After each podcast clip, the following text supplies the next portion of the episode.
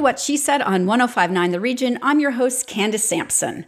Well, we are just two short weeks away from the most unusual back to school ever. And moms everywhere are still figuring out what they're going to do with their kids and, sadly, their jobs. It's an impossible situation. So that's what I'm asking today on the What She Said Talk Facebook page. After today's show, pop on over and share what you chose or didn't choose yet and how you think this fall is going to shape up in Ontario. But first, take the next hour to relax and listen to today's great women, starting with Lisa Selin Davis, the author of Tomboy The Surprising History and Future of Girls Who Dare to Be Different. Lisa's research led her to some surprising findings about gender and some interesting theories, including what social psychologists call the PFD stage for girls, also known as the pink frilly dress stage. Then, Anne Brodie joins me with this week's new releases and an interview with Enuka Okuma from Netflix's The Sleepover, as well as her thoughts on the emotional and beautiful Summerland, and Amazon Prime's new teen romantic series Chemical Hearts that follows young love through all the stages of the developing brain during adolescence. Sometime in the not too distant future, you might enter the grocery store and stop to grab a dozen chickenless eggs, some fresh farmed algae, a 3D printed meal for dinner guests, and a nice selection of fresh insects to get you through the week. The future of food is definitely interesting. And Lauren Keegan, CEO of Entomo Farms, which specializes in the farming of crickets, think you might actually love the taste and the protein benefits. If there's a commonality between all women right now, it's stress. We are all feeling it at some level, and never has it been more important to manage it.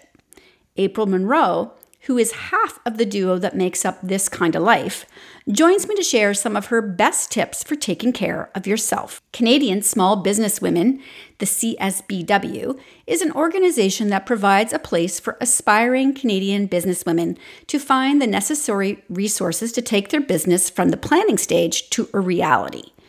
Joining me today to discuss how they are helping women stay in business and start new businesses during these difficult times is Dwania Peele. Finally, there is a lot that has been canceled during this pandemic, but not kindness, not in Canada. Canadians have been planking the curve and spreading a contagion of kindness, helping each other. Eager to document this time in history and to focus on the positive, Heather Downs started collecting stories from across Canada and compiled them all in her book, Not Cancelled. She joins me to share some of her favorite stories. Thanks for joining me today. Let's get rolling with today's show on 1059 The Region. Girls,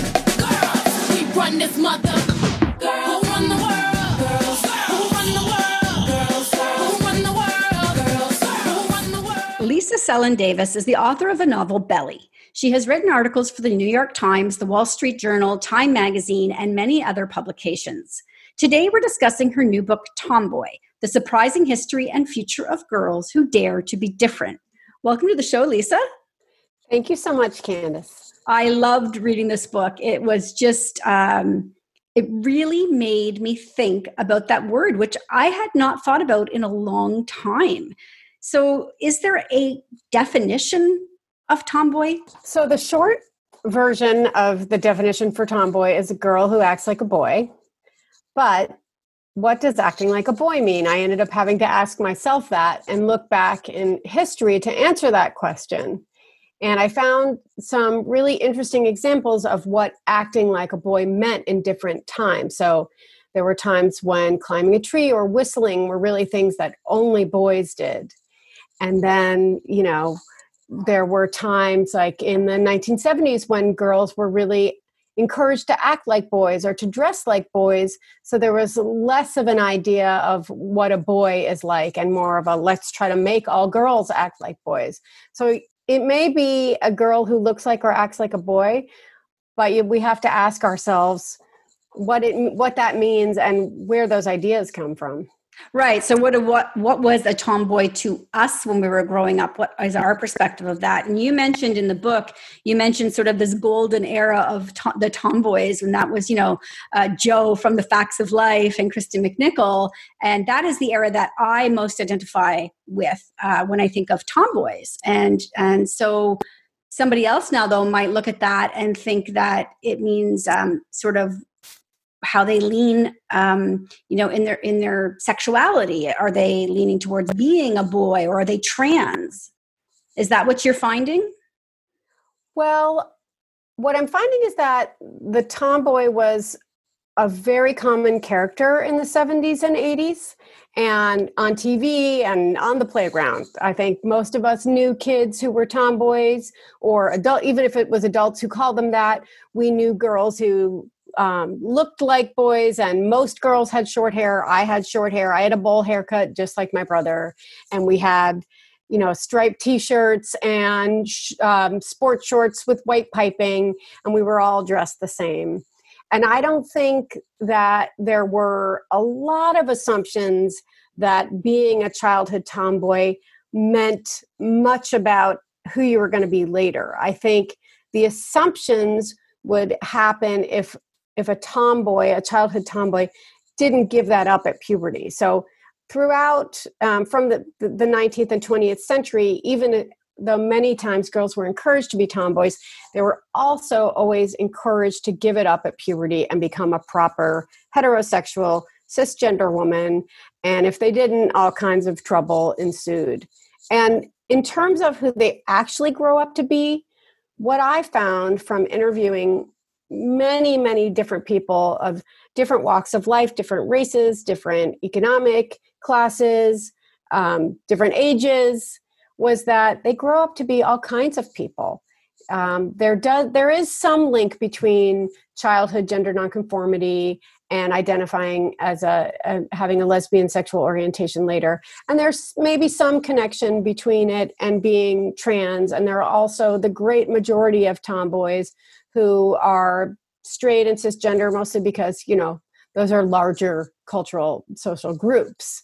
But what i found was that there wasn't any single straight line between being a tomboy as a kid and who you grew up to be other than i found a real correlation between being a childhood tomboy and having a lot of self-confidence as a grown-up that's the one thing that that I pulled out of all of these interviews.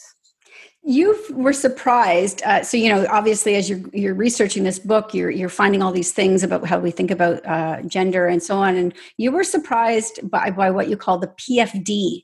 Uh, which I had never heard of that term before, but as I was reading it, I definitely identified with this the phase of that and then the pushback against it. So, what is PFD? Yeah, there there are some social psychologists who were at first they were studying girls going through this intense princess phase, and they called it the PFD phase, which stands for pink frilly dress. And they noticed that seventy four percent of girls um, go through this stage from about ages three to six, where they're very very insistent on wearing pink frilly dresses all the time, and that kind of princess phase, perfecting it. And then they noticed that around sometime between six and eight, they would reverse course. And a lot of them would start saying that they don't like dresses and they hate pink and they would reject all of this stuff that they worked so hard to perfect. But um, boys didn't go through that phase and they didn't turn six and say, I'm now I can wear pink dresses. So they looked at what happened. And what they found was that the, the big change is that kind of between three and six, when girls are working on this princess phase, they don't really know the difference between their their sex category as female and stereotypes. So they're really trying to show the world that they know how to be a girl and it's all about what you wear. And in fact, most kids think that wearing a dress makes you a girl. So if if you wear a, anyone who wears a dress will be a girl. They don't understand that it's about your body. So when they get to be about six, they start to understand what's called gender constancy, which is that your category, your membership in that category doesn't change based on what you wear. And at first, they thought it was just girls being flexible and saying, oh, okay, well, I can be a girl and wear pants. But since boys didn't go through it, they had to go back and look at the research and, and realized that kids had also learned about the hierarchy of boy and girl and masculine and feminine and had realized that all that stuff that they'd been so quick to embrace between ages three and six all the pink sparkles, rainbows, all the super feminine stuff that everybody looked down on it, called it girly, and looked down on it. So they needed to distance themselves from it to push themselves higher up the ladder. And that indeed boys were doing that too. So they were actually kind of um, reifying their I reject all girl things stance and um, claiming that boy space um, even more protectively than they had when they were younger. So this book is really about the history and future of girls, but I want to say you really just break open sort of gender uh, in you know in the history of it and how we embrace it and the pushback against you know tomboys and now uh, you know uh, you know the girl power and so on so i think everybody should read this book even you know moms of boys obviously um, so at the end of this though what is what is what do you hope people take away after reading this book you know over and over while i was researching this book people would start conversations with me and they would say I didn't believe in, you know, any of this biological stuff. And then I had kids, and my daughter just loved this pink princessy stuff and my son just loved all the blue you know the balls and the and you know now i now i know that it's biological and they wouldn't be asking me to tell them about my research they would just be t- they would they would really enjoy telling me um, that it's all biological. And I think that is the dominant paradigm right now. And I think that people are not aware of how hypergendered childhood has become, how recent the hypergendering of childhood is, how its roots are really in homophobia, and how bad it is, how psychologically limiting it is for children to have all of their toys, all of their personality traits, all of the colors, all of the stuff of childhood divided that way. So I really want them to understand how we got to this moment, and then we can together change this moment. Okay, wonderful. Well, I hope people go out and get this. It was just released. And uh, where do you suggest people find your book? I would love people to go to their local bookstore and request um, that they stock it there. That would be great.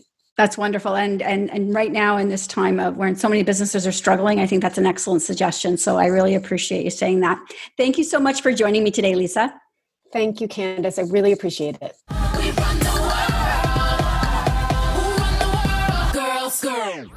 Stick around. More What She Said with Candace Sampson coming up on 1059 The Region. Welcome back to What She Said with Candace Sampson on 1059 The Region.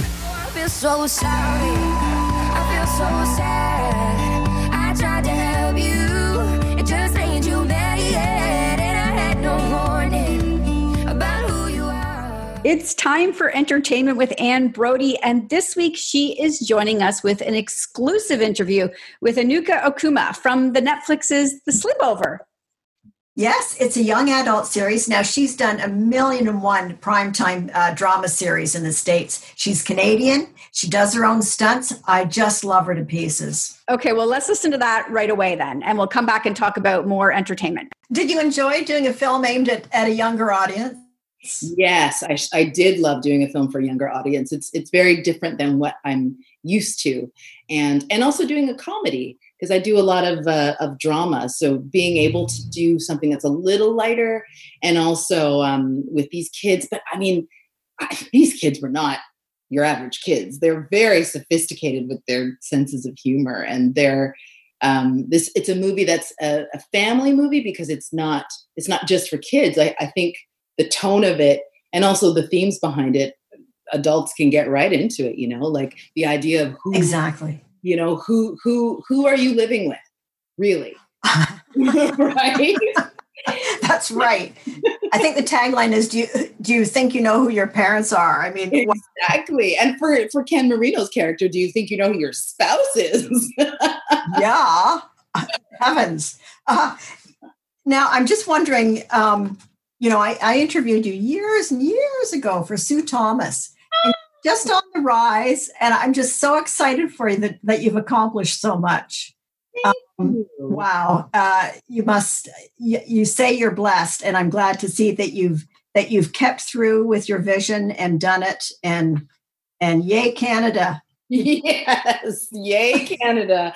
I i love that you um you remember sue thomas. I i was just thinking about that the other day as i was talking to my friend tara and and just how it's like you you create these little families along the way and each show i i leave with at least one special person sometimes many that are that are still in my life life and and i just kind of feel so lucky that I found something that I wanted to do at such an early age and that it's brought me so much, you know?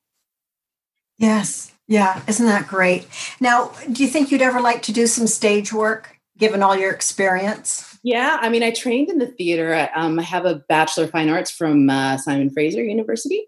Um, and I started on the stage in in elementary school and high school, and I joined a Vancouver Youth Theater when I was um, still in high school. Wow. So it's the stage was my first love, but I always wanted to get up on the screen.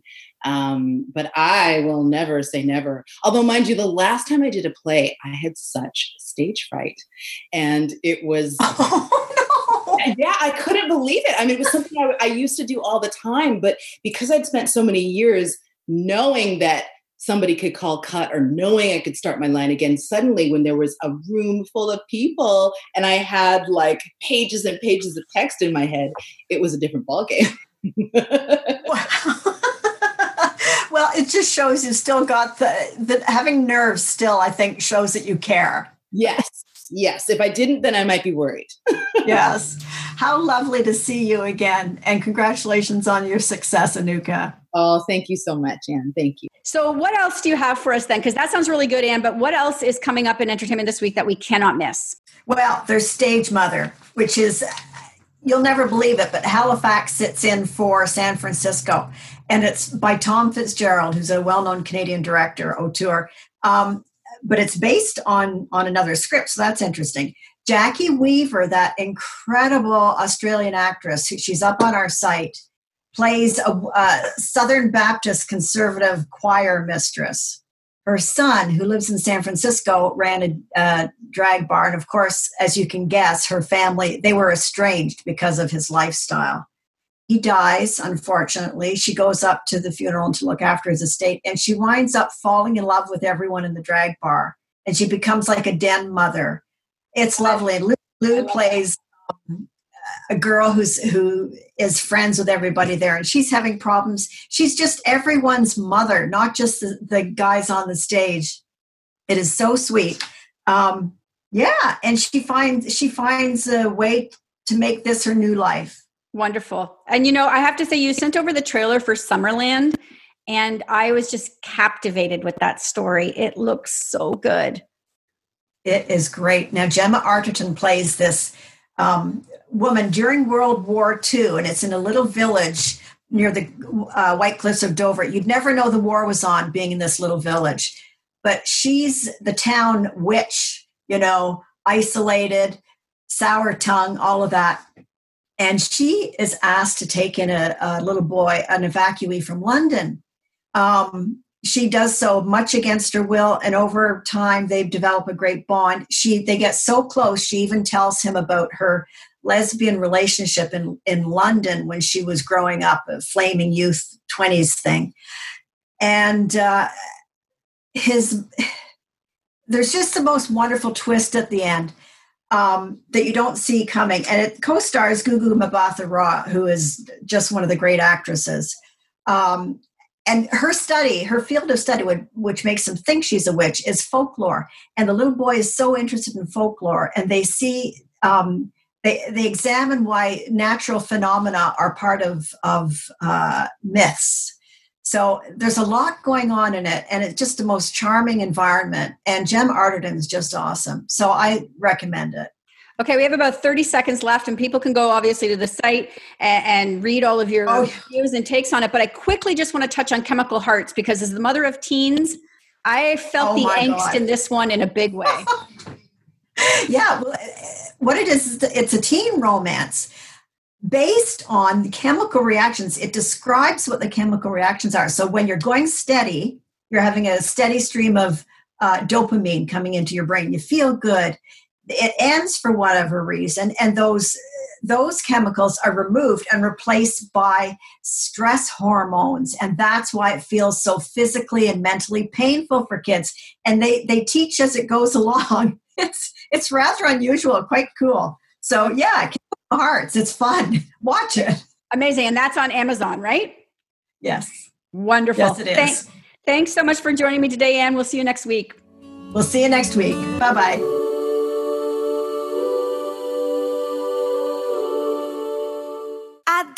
hair toss, check my nails. Baby, how you feeling? Hair toss, check my nails. Baby, how you feeling? Sometime in the not too distant future, you might enter the grocery store and stop to pick out some chickenless eggs, farmed algae, a nice 3D printed dish for dinner guests, and a nice selection of fresh insects to get you through the week. My next guest, Lauren Keegan, is the CEO of Entomo Farms, which specializes in the farming of crickets. Lauren believes strongly that businesses can and should be a force of good, and that we have a duty to create a better, more sustainable future for the next generations. She lives with her wife and two young girls in Toronto and enjoys CrossFit, baking, cooking, and reading in her spare time. Welcome to the show, Lauren. Thank you for having me. I'm excited to be here. So, your bio says cooking and baking. So, I have to ask are crickets going into that? Yes, ma'am. Yes, ma'am. crickets are an excellent addition to anything um, that you would bake. They mix really well into an all purpose flour blend. Um, you don't want to use more than 20% because then you lose the benefits of, of the other chemistry behind it. But um, they add a great little nutritional punch to a banana bread, to muffins, to cake great in pancakes and waffles. Pretty much anything you can dream of, you can probably throw them in there in the powdered form. Okay. So, non powdered form, how are people eating crickets? That's a great question. So, by and large, a lot of folks are eating whole roasted crickets and they're tossing them on salads. They're eating them as a snack in, in replacement of nuts or chips. Um, we also have things like honey mustard, we have barbecue, we just piloted a ranch flavor and it sold out right away. So, surprisingly, a shocking number of people are willing to snack on crickets by the handful. So, these come in like a bag, so like a bag of potato chips. Is that right? Correct, yes. Yep. And you get um, far fewer calories and a boatload more protein, B12, prebiotic fiber, iron, calcium, little bit of healthy fat, um, and none of the guilt of eating a bag of Doritos. Okay. So, you know, uh, around the world, 2 billion people eat insects every day. Canadians probably aren't as accustomed to that, but it is coming. How are you finding um, people are are changing their habits? Are you seeing a growth in this market for Canadians? Yes, we are. Um, we've definitely seen an uptick um, during COVID because people are are taking a much more critical view to what they're basically all of their practices, what they're doing from a from a food standpoint, from a sustainability standpoint. But cricket, edible crickets and cricket powder have been around now for a couple of years, and it's starting to become something that North Americans are growing more accustomed to. They're feeding them to their pets. Um, they're finding them in chips and puffs and cookies that you can buy on shelves. Um, so we are slowly, slowly beating beating down the objections that bugs are nuisances and they're not to be eaten um, because it's so healthy and so so so sustainable. And um, especially younger generations are are really starting to look for that in the foods they eat. You and I recorded a longer podcast, and I, I encourage people to go listen to that because it's fascinating. But I'd like to touch briefly on the farming of crickets and how it is so much better for the environment than traditional farming. Yeah. So the thing about farming crickets is you pound for pound from a protein standpoint, you need to use far, far, far less land, far less water, um, and far less feed for a more nutritionally complete output. So our farms are based in um, southeastern Ontario. We're about 30 minutes east of Peterborough, in a in a little town called Norwood. Um, we grow our crickets in repurposed chicken barns, so they're two levels. Um, they're very long and wide, and the crickets are able to have what we jokingly call a free range life. We make sure they don't go too far because we think they would just leave. Um, they have 24 7 access to food and water, and they can move around and they can live their little cricket lives um, and live a complete life cycle. And then they get to breed and lay eggs for the next uh, generation of crickets, and then they get turned into food. And the life cycle of a cricket is how long? Six weeks, start to finish. Six weeks from egg to full adult maturity. So, okay. so um, it's it's fairly short, and it's very advantageous from a producer standpoint because it doesn't take a year to two years um, to have this food source come to maturity. So, are you? Uh, I have to ask because I'm sure people are wondering: Is a cricket farm really loud?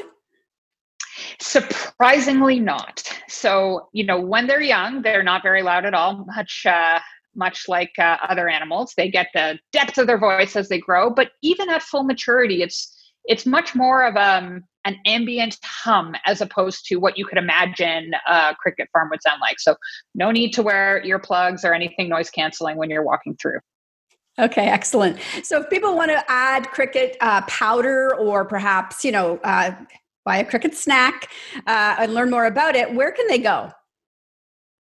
So they can start by visiting our website, which is www.entomofarms.com, where we try to provide a ton of education and a ton of resources for anybody who's interested. But we also have a shop where they can purchase um, cricket flour or whole roasted crickets. Um, they can purchase from one of our partner brands like Human Improvement, Landish Foods, Knack. Um, they can purchase treats for their dogs um, from brands like Jiminy's and Wilder and Harrier and Chippin, but you can also get cricket flour on shelf at Loblaws. So if you go into the natural food section, um, you'll find President's Choice um, cricket flour, and that's probably like your quickest and easiest point of entry.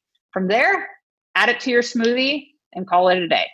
Excellent. And do you have social channels where you provide inspiration for meals and uh, use of crickets? Yes, we do. So our website has a bunch of recipes, which we try to then post on Instagram under Entomo Farms, as well as Facebook under Entomo Farms. Okay, wonderful. Thank you so much for joining me today, Lauren. Thank you for having me. Baby, how you feeling? More with Candace Sampson and what she said coming up on 1059 The Region. Welcome back to What She Said with Candace Sampson on 1059 The Region.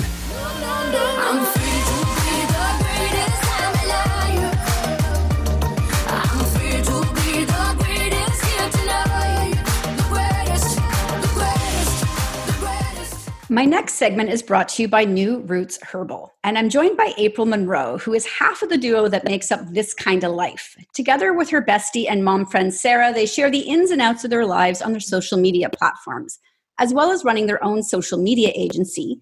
And like every other woman out there right now, they know firsthand the stress that this pandemic is causing. So today, Apryl and I are going to be discussing some best practices for keeping stress levels low. Welcome to the show, Apryl.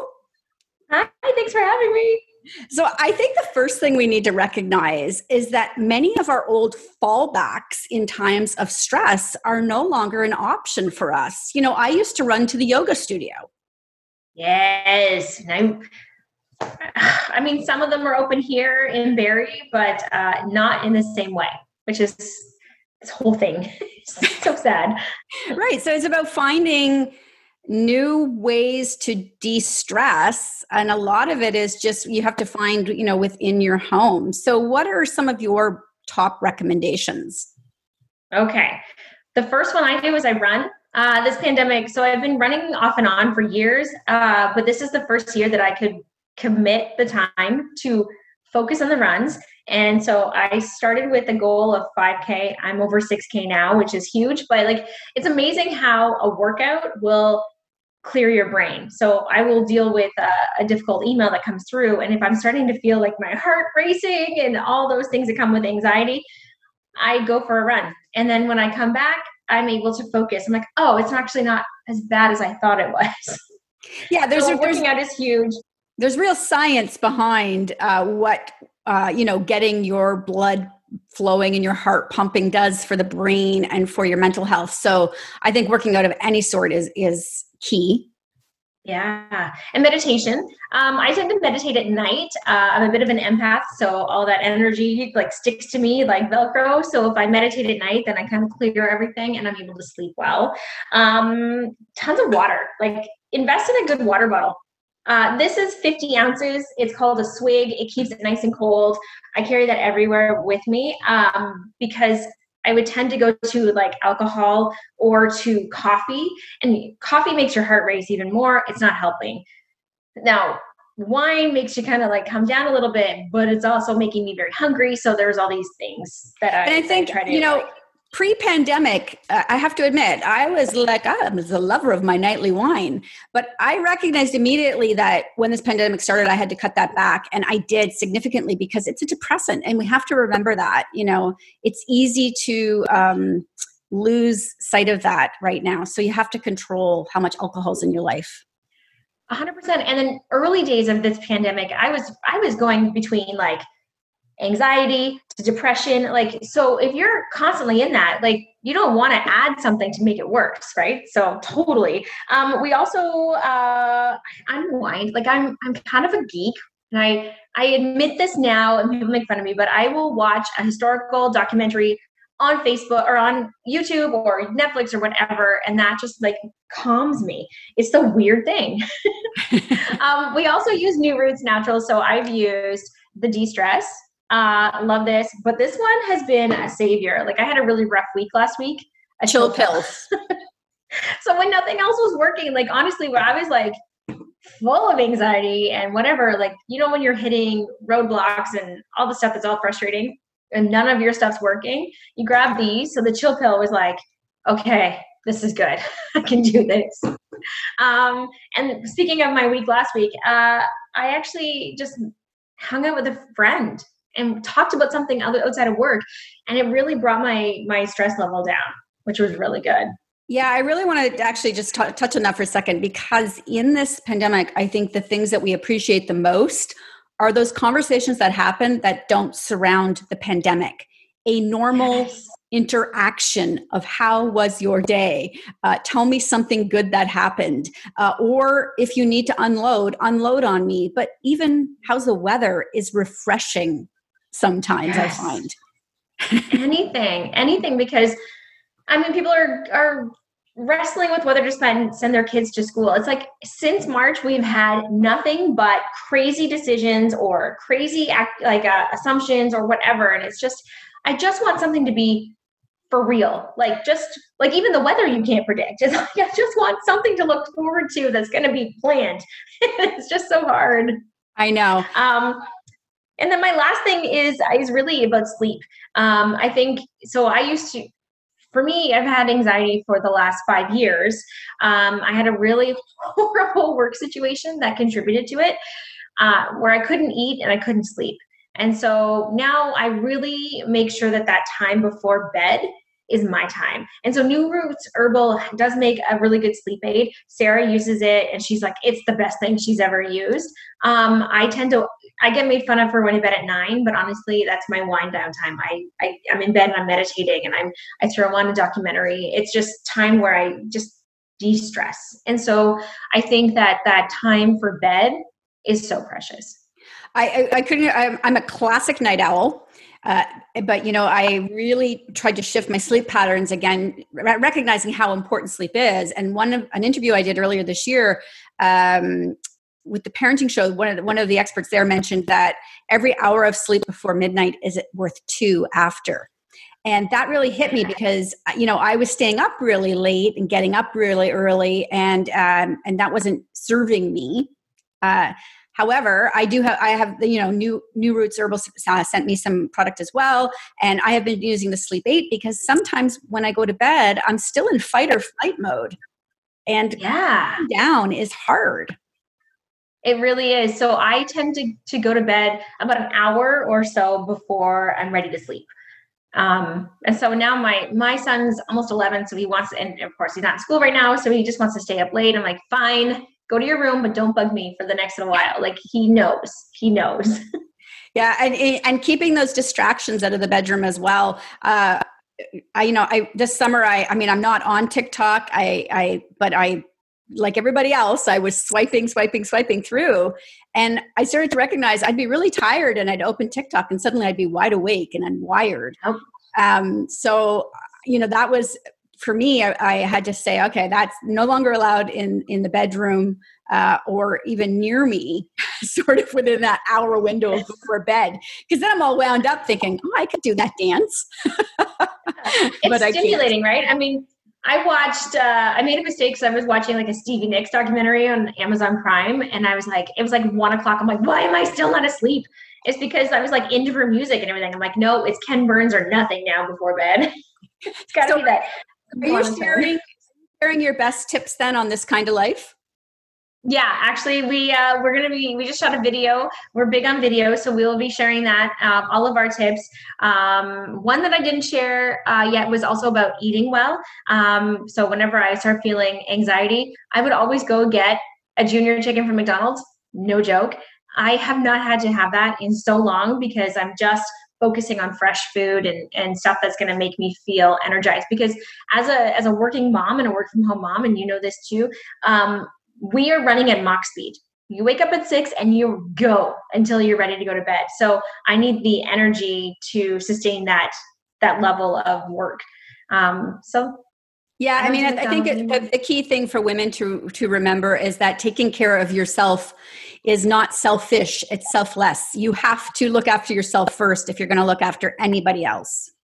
And you know what? It's a really good point because um, because as a runner and I work out, um, my family is really supportive of it. They're like, "Go, go! You got this time. You go run." You know, and they just they're really supportive of it, which is really good. Okay, and so if people want more information on New Roots Herbal, where are the best places to go for that? Go to Instagram. I love Instagram, so go to at New Roots Herbal, or you can check them out online at newrootsherbal.com. Okay, wonderful. Thank you so much for joining me today, Apryl. We'll see you again soon. Thank you.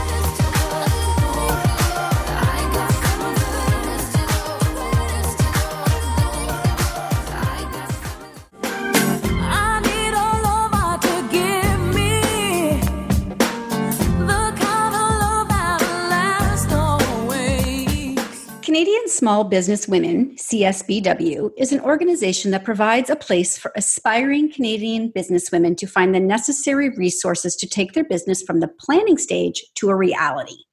CSBW provides opportunities to learn and connect through various events for aspiring entrepreneurs and business owners, such as seminars, expos, webinars, and e courses.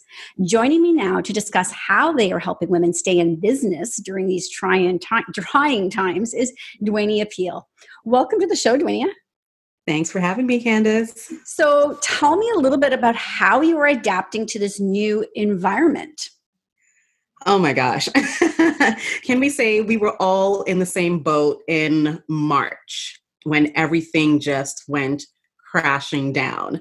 I remember the exact date. It was March 16th when here in Ontario that they declared a state of emergency. And that date I was still going to the hospital doing radiation treatments and stuff like that. We can talk about that later, but in the back of my head I'm like, "Ah, I have an event scheduled for May in Niagara in person." And immediately we had to just sit down and start planning. And it was a good transition, I have to say. We spent a week demoing a lot of platforms. And for us, we wanted to find something that's going to give the same feel as an in person event. We wanted networking. We wanted main stage speakers. We wanted breakout sessions. We wanted vendors. We wanted everything. Well, Why sell for less? At the time, I would have to say you probably didn't anticipate how hard this was going to hit women.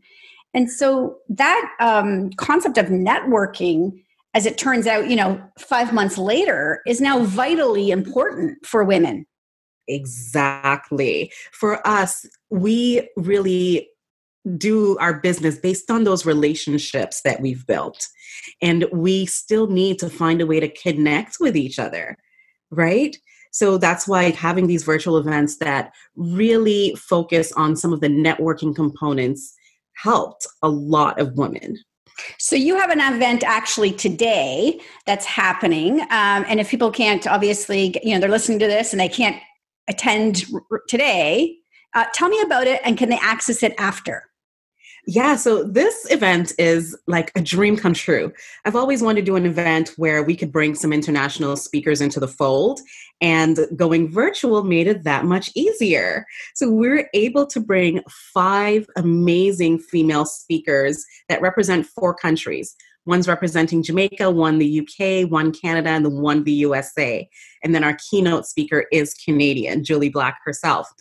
And we also have obviously we have vendors and networking it's a full conference but yes people can access this at shop.canadiansmallbusinesswomen.ca right on our website we will have the replay available it is going to be an amazing day Jully Black is wonderful. Uh, I was I attended a, an event prior uh, a couple years ago where she was the MC. So she's she's energetic and out, and outgoing and, and inspiring. So she's going to be wonderful. Uh, tell me about some of the other speakers. So yeah, okay. So we have representing Jamaica, we have Nicole McLaren Campbell. She is the goal accelerator. She's all about setting goals and helping you find ways to achieve them. And I'm very goal like goal oriented. Everything I do, it's all based on goals. So I'm really looking forward to this. Then we have Christy Muhammad Jackson from the USA. She's from Houston and she comes with a long list of accolades but she is also very well known for her sales funnels. She is very good at using her platform to generate income, and she's going to teach us all how to do that. Then we have Annie from Vive Wellness. She's representing Canada, and she's going to talk about health and wellness and how important is that to all of us right now, especially oh, wow. as women. So important, right? Wearing all the hats that we wear, we do need to talk about our health and wellness. Then we have Kalina Allen, representing the UK, she's going to talk about social media strategies because aren't we all trying to build our platforms these days?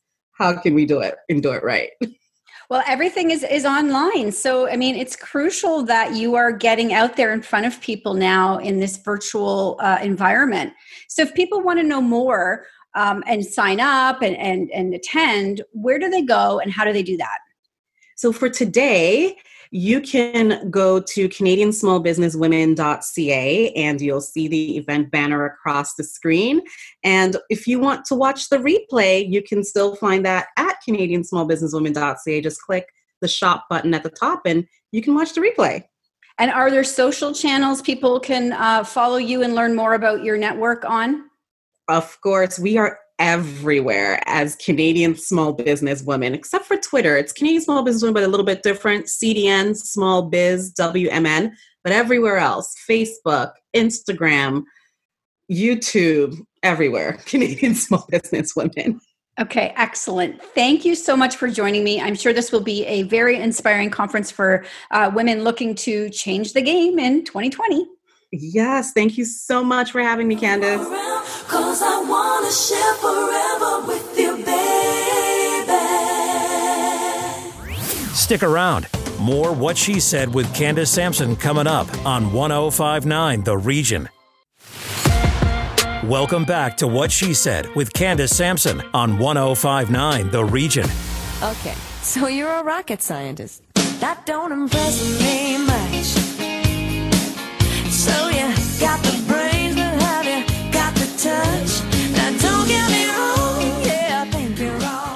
Have a lot to be proud of on the world stage in general, but in the early days of the pandemic, a contagion of kindness spread across the country as groups and individuals in all provinces and territories stepped up to help our most vulnerable. Heather Down and Catherine Kenwell quickly got to work gathering the most inspiring stories from coast to coast to coast in their book, Not Cancelled Canadian Kindness in the Face of COVID 19. Joining me now to discuss is Heather Down. Welcome to the show, Heather. Oh, thank you. Pleasure to be here. So I really, you know, I, I, sort of went back and looked at how quickly Canadians mobilized when this pandemic hit. It was within, I would say, hours really we started to see this real grassroots movement to help people so what was there a moment where you were inspired to start collecting these stories Absolutely. I realized there was a social history happening here, and it was important, I thought, that we should record it, one. And two, personally, I was going through quite a bit. So I wanted to focus on the positive. I had an aunt in a long term care home who was diagnosed with COVID 19. I had a cousin who passed. We couldn't have a funeral. So selfishly, I wanted to focus on those great stories I had seen snippets of in social media and on the news. So, how did you start collecting these stories then? Well, whenever I heard something, I would write it down and um, I would research. I would find the person. So, if there was a quick clip on the news or something went through my social media feed, I would I would hunt down the people so that I could interview them. Now, do you have a couple of favorites that you've that you've you know collected in this book? And there are a lot. Um, I love how many you have, but do you have a couple of highlights? Yes, absolutely. And there are 49 stories because we're on the 49th parallel. Um, but uh, my favorite two, I think, one's from Newfoundland where a guy went around dressed up as Spider Man to walk by houses to entertain the kids. But the person that actually wrote it was a mom of a little guy that was very inspired by it, a three year old. And the, the, um, video that went online went viral. But what I loved about what she said was when her son grew up, she didn't want him to look back at this time in history and say, oh, that was the time when there was stress or economic problems.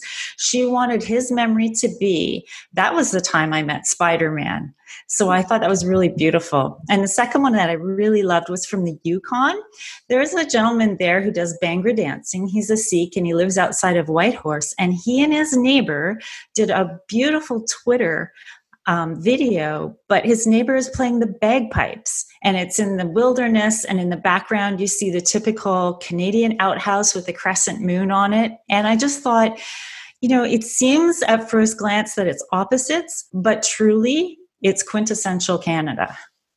So, do you anticipate uh, that you could probably gather another 49 stories uh, as this, we're only five months into this? I mean, how did you? How did you filter out and to, to down to 49? You must have had hundreds and hundreds of, of uh, submissions. Ha- and, yes. Yeah. Yes, we have we have a lot of extra, and we're already working on the second volume for next year. So I'm glad you mentioned that. But um, yeah, every day I hear something new and I, I, jot it down in a little notebook to follow up with later. And um, narrowing it down really was a question of time, too, because we put this out in seven weeks. Like we wrote it in seven weeks. It took as long to print as it did to write it because I thought it was important that we have this out while we were still kind of experiencing lockdown, because I thought it was really important for Canada to have some good news right now. Yeah, and I don't want to be a Debbie Downer in any way, but you know, if there's a possibility, I think we're all aware, there's a possibility we might end up in lockdown yes. again.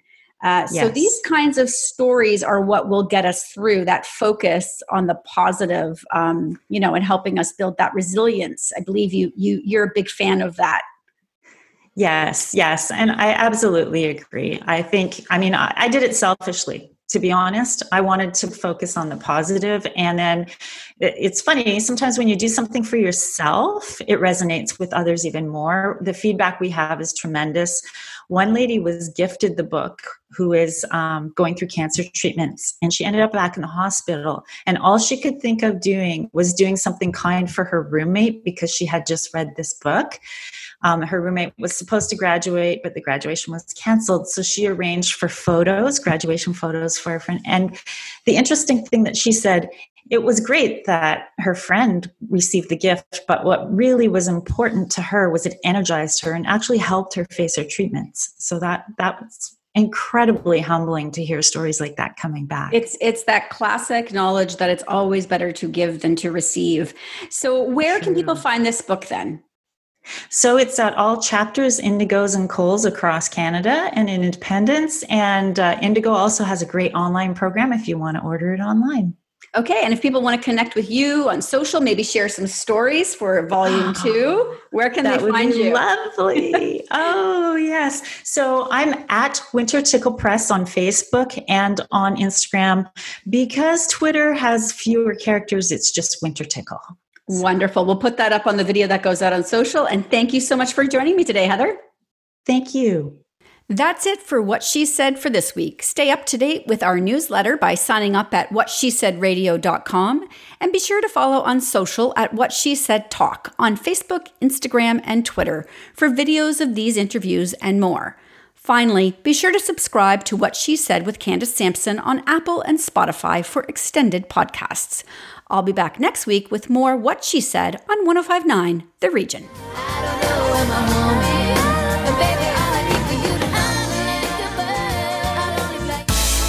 Previous episodes of What She Said on 1059theregion.com. I'm Andrea Askowitz. And I'm Allison Langer. And we are the hosts of Writing Class Radio, a podcast, but we are so much more. We have writing classes. So if you are looking for live online classes where you can join a community, write to a prompt, get feedback, and get better, check out all our classes at writingclassradio.com. And listen to our podcast wherever you get your podcasts and at writingclassradio.com. Hi, I'm Steve Yurko. And I'm Tara Sands. Now available from Maji Media is our new podcast, Four Kids Flashback. Four Kids is the company who brought you the English dub of Pokemon in the late 90s and so many other shows like Yu Gi Oh!, Shaman King, Teenage Mutant Ninja Turtles, Kirby, the infamous One Piece dub, and so many more. We'll be talking to the people who worked at 4Kids actors, directors, writers, editors, producers, engineers. You get the point. And hopefully get the answers to questions both you and I have about the company. I actually worked there as a voice actor on some of the shows. And I was a kid watching the shows and remember way more than Tara does. And thank God for that. Steve is actually a professional storyboard artist, which gives some really unique insights into anime and animation. Subscribe today wherever you get your podcasts. That's the number four Kids Flashback. Another Sound Off Media Company podcast.